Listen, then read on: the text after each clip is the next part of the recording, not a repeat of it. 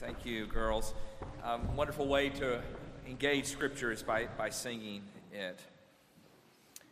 Now, we have been in 1 Corinthians chapter 12 for the last few weeks, and this Sunday we are stepping over into 1 Corinthians chapter 13. How many of you have read this chapter before, right? Most of us, it's a very familiar passage. Uh, we know it as the love chapter, right? But before we dive into 1 Corinthians chapter 13, I think it's important that we review where we've been in the previous chapter because these two chapters are connected. So let me invite you to find a Bible. If you don't have one with you this morning, you can find one in the pew in front of you. And turn with me to 1 Corinthians chapter 12 and be ready to flip over to chapter 13.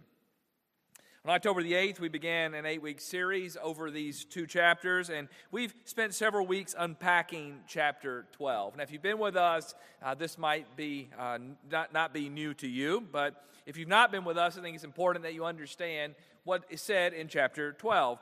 Uh, Paul, in chapter 12, is writing to the church in Corinth, and they are struggling with spiritual gifts. In fact, some in the church are taking pride in the more visible gifts, and at the same time, they're putting down those people who have less visible gifts. And Paul tells us this is not how it should work. And he uses this illustration of a physical body. And he says, look, a physical body, in the same way, the church body has many parts, and each part has a different function. Every function is important, every body part is important. I want to read just a few verses from chapter 12 to prepare us to step into chapter 13. If you look in 1 Corinthians chapter 12, beginning in verse 4, Paul says, There are many different kinds of gifts, but the same Spirit distributes them. There are different kinds of service, but the same Lord. Different kinds of working, but in all of them and in every one, it is the same God at work. Now, to each one of the manifestation of the Spirit is given for the common good. To one, there is given through the Spirit a message of wisdom. To another, a, message of knowledge by means of the same Spirit. To another, faith by the same Spirit. To another, gifts of healing by that one Spirit. To another, miraculous powers. To another, prophecy. To another, distinguishing between spirits. To another, speaking in different kinds of tongues. And to still another, the interpretation of tongues. All these are the work of one and the same Spirit, and He distributes them to each one just as He has determined, or just as He, he, determines. In, in other words, God hands out gifts, and each one of us have different gifts, and each one is important. So we have all this in mind, kind of as the background, as we step into chapter 13. And again, Paul is writing to the church in Corinth. They're struggling in a number of ways. And again, he's made the case that every part of the body is important. Now, the final verse of chapter 12, and in chapter 12, verse 31 says, And yet I will show you the most excellent way. He's preparing for chapter 13. I like the way the NTE version puts it. It says, Now I'm going to show you a better way, a much better way. Uh, better than what, you might ask? Better than taking pride in spiritual gifts, better than celebrating particular aspects of the church body and discounting others, better than each person acting selfishly. And Paul is about to talk about the way of love, and he wants the church to understand how it functions. A healthy church, which is the body of Christ, will look like this, Paul says. And today we're going to be looking at just a few verses, the first three verses of chapter 13. You're going to have to come several weeks if you want to get the whole chapter. Uh, let's read all three verses together and then we'll dig into uh, them. 1 Corinthians chapter 13, beginning in verse 1, says, If I speak in the tongues of men or of angels, but do not have love, I'm only a resounding gong or a clanging cymbal. If I have the gift of prophecy and can fathom all mysteries and all knowledge, if I have faith that can move mountains, but do not have love, I am nothing. If I give all I possess to the poor, and give over my body to hardship that I may boast. But do not have love, I gain nothing. And these are familiar words. Most of us have heard them before. There's a danger in familiar passages. Sometimes we just let it fly over our heads because we've heard it before. But, but let's slow down this morning and let's look at each of these sayings and let's see what Paul is saying here. Uh, first of all, we, we before we dive into this, we need to understand the word love. Love is an overused and often misunderstood in our word in our culture today. But did you know that the Bible, which was written in ancient Greek, actually has three words in Greek for love? The first word is phileo, and that has to do with friendship. When you love someone in a brotherly sort of love way. Uh, the word Philadelphia, or the city Philadelphia, is the what? City of brotherly love. Exactly. So that's not what Paul's talking about here in 1 Corinthians chapter 13. And then there's a second word for love. It's the word eros. It's the word where we get erotic, and that's romantic love. It's sexual love. And that's not what Paul is talking about in 1 Corinthians chapter 13. The third word that is used, uh, is the Greek word for love, is the word agape. Have you ever heard that word? That's the word that Paul is using in 1 Corinthians chapter 13. It has to do with sacrificing oneself, it has to do with putting the other first. So I'm going to say every time I say the word love in 1 Corinthians chapter 13, I'm going to say agape love. And that's what I mean uh, when I say that. So we're going to dig into these five ifs here in the first three verses. If, if, five times, okay? The first one says, If I speak in the tongues of men or of angels, but do not have love, I'm only resounding gong or clanging cymbal. Now, what's the spiritual gift in chapter 12 that the church was elevating to the top of the list? Again, you guys can participate today. What gift was it?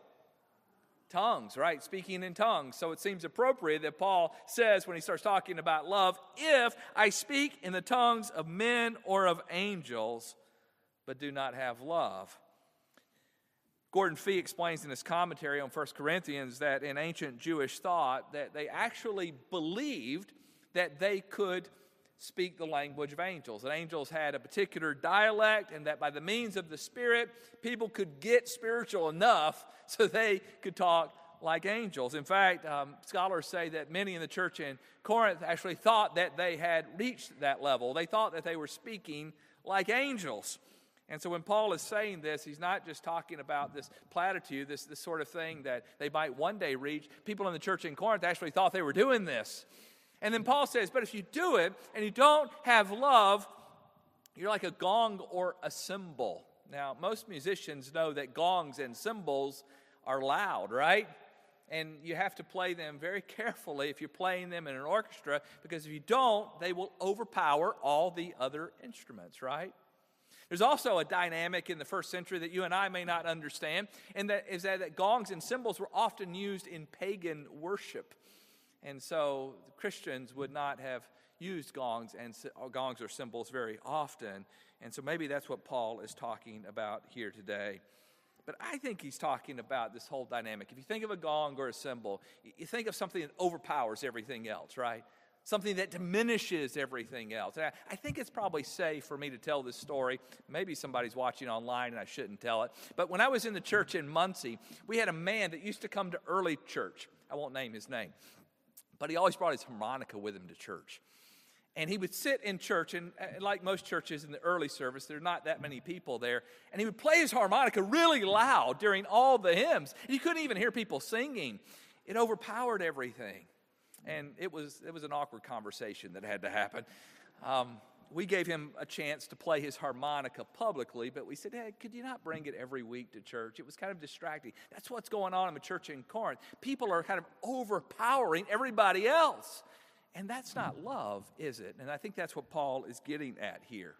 You know, in American culture, we are a, an extremely individualistic culture, aren't we? And I think this challenge should hit, hit home with us. You know, we often think of church as another place uh, are another place of consumption, don't we? And if church doesn't offer what we need to feed our spirituality or to meet our spiritual needs, we just find another church that will do that for us. But this is not what church is all about. Paul says that in, in, church, we are the body of Christ, and each part has a function. And instead of saying, What can I do to elevate myself above everybody else? I should be asking, What part am I, and how can I serve the body? How can I build up the body? You see, it's a different sort of mindset than our American consumeristic mindset. We need to serve the body of Christ, and that's what it means to love. That's what agape love is all about. And Paul says, Look, you can speak with the tongues of angels, but if you don't have love, you're just a gong or a cymbal. You're just overpowering everybody else. You're loud, you're disruptive. Let's keep going. Verse 2 says, If I have the gift of prophecy and can fathom all mysteries and all knowledge, if I have faith that can move mountains but do not have love, I am nothing. These are all good things here, aren't they? The gift of prophecy. I mean, Paul highlights the gift of prophecy in chapter 14 of this letter. He says, Follow the way of love and eagerly desire the gift of, of the Spirit, especially prophecy. To, to prophesy is to speak God's truth into the lives of other believers. Again, it's a good thing. But if you're doing it to elevate yourself, then it's not love, and it means nothing. The second phrase here in this verse talks about being able to fathom all mysteries and all knowledge. That's a good thing to have knowledge, right? And understanding mysteries, that doesn't seem to be a bad thing. But sometimes knowledge can work against what it means to, to follow Christ.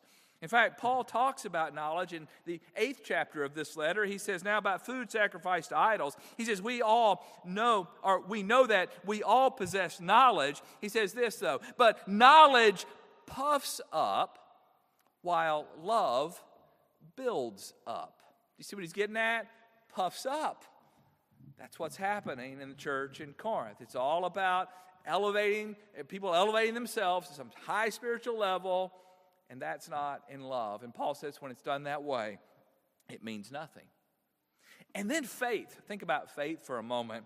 Faith is something that Jesus told us to have. In Matthew chapter 17, verse 20, Jesus said, Truly I tell you, if you can have faith as small as a mustard seed, but you can say, you can say to this mountain, Move from here to there, and it will move. Nothing will be impossible for you. You see, maybe Paul has in mind this, this word of Jesus here and to have faith is a good thing. So to prophesy is a good thing. To understand mysteries, to have knowledge, that's all good. To have faith is something that we all should have. But when these gifts are used in a way that does not build up the church and really elevates oneself, it's not done in love, and Paul says it's worth nothing. When it's self focused, it's not how Christ wants us to live. Agape love is putting the other first. Agape love is submitting ourselves to one another. Agape love is where we are more concerned about everybody else and we are humbly bringing ourselves to do whatever God has called us to do. See, it's about posture, isn't it? It's about how we come to it. Paul wants us to build the church up, not to be a super Christian, more spiritual than everybody else. You know, that's the case today, isn't it? Some people come to church just to feed their own spirituality and are rarely concerned about everyone around them. Let's move on to verse 3. I, love this verse here. He says, If I give all I possess to the poor and give, my bo- give over my body to hardship, that I may boast, but do not have love, I gain nothing. Now, this is really an interesting verse, isn't it? Because we think that the things that are happening here in verse 3 are sacrificial, right? I mean, can you do these things and not have love in doing them? Let's talk about each one. The first one here, he says, If I give all I possess to the poor, Gordon Fee in his commentary says it literally reads, If I parcel out all my property for food to feed the poor. What? Could you really sell all your property and give that money to feed the poor and not have love? Paul seems to say that you can. Maybe you're doing it to look good. Maybe you're doing it to make yourself feel good. Maybe you're not really concerned about the other. And while it might seem like love, Paul says if you're doing it for the wrong reason, then it's not, it amounts to nothing. And then look at the final act here in verse 3. If I give over my body to hardship that I may boast but do not have love, I gain nothing. Now, to give over one's body might seem like the ultimate act of sacrifice.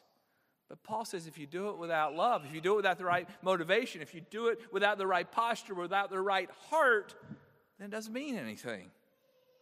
True agape love is really about the other. It's about loving God and it's about loving other people. Now, we might notice that all of these actions are good, right? And Paul and the church will continue to do all of these things. They're going to speak in tongues. They're going to prophesy. They're going to seek to understand the mysteries of God. They're going to express faith. They're going to sell their property and give it to the poor. They're going to even give their bodies for the lives of others. But the underlying posture and motivation should not be personal gain or individualistic boasting. It should be agape love. And the following verses here, Paul's going to unpack love. And like I said earlier, you're going to have to come back next week if you want to know more about this chapter, know more about what love is all about. But for now, let's just consider the primary message of these verses. And Paul is challenging the church in Corinth, and he's challenging you and me to do all that we do out of agape love. So what kind of what kinds of acts of faith or acts of service or utilization of spiritual gifts might we see in 2023 in the United Church. I, I mean, I can think of a few financial giving, maybe one, or praying, or attending Bible study, maybe volunteering in youth or children's ministries, or maybe you even go on a mission trip. You prepare food, you give your time for the administration of the church, maybe you preach or teach. We could go on and on. But the question is not what do we do? The question is why are we doing it? Does agape love undergird all that we're doing? Is it our primary motivation? Or are these acts of faith more about recognition or maybe even earning brownie points with God? You see, we can do mighty acts of spiritual spirituality, but if our motivation is not love for God, love for others, then Paul says it is nothing. What might God be saying to us this morning? as we've opened His Word together. Would you pray with me? God, we're grateful this morning for this passage. It's a tremendous passage, a passage that we've all heard before. And, and the words that we've read here in these first three verses challenge us. We think of great spiritual acts that can be accomplished, God, but we need to understand that you care about what's going on in our heart. You care about our motivation. You care about why we're doing what we're doing, not just the fact that we're doing it. And God, may we have the sort of love that you have for us. May our acts of service, may our giving, may all that we do be because we love you, not for any sort of recognition or personal gain. God, we love you and we praise you. In Jesus' name, amen.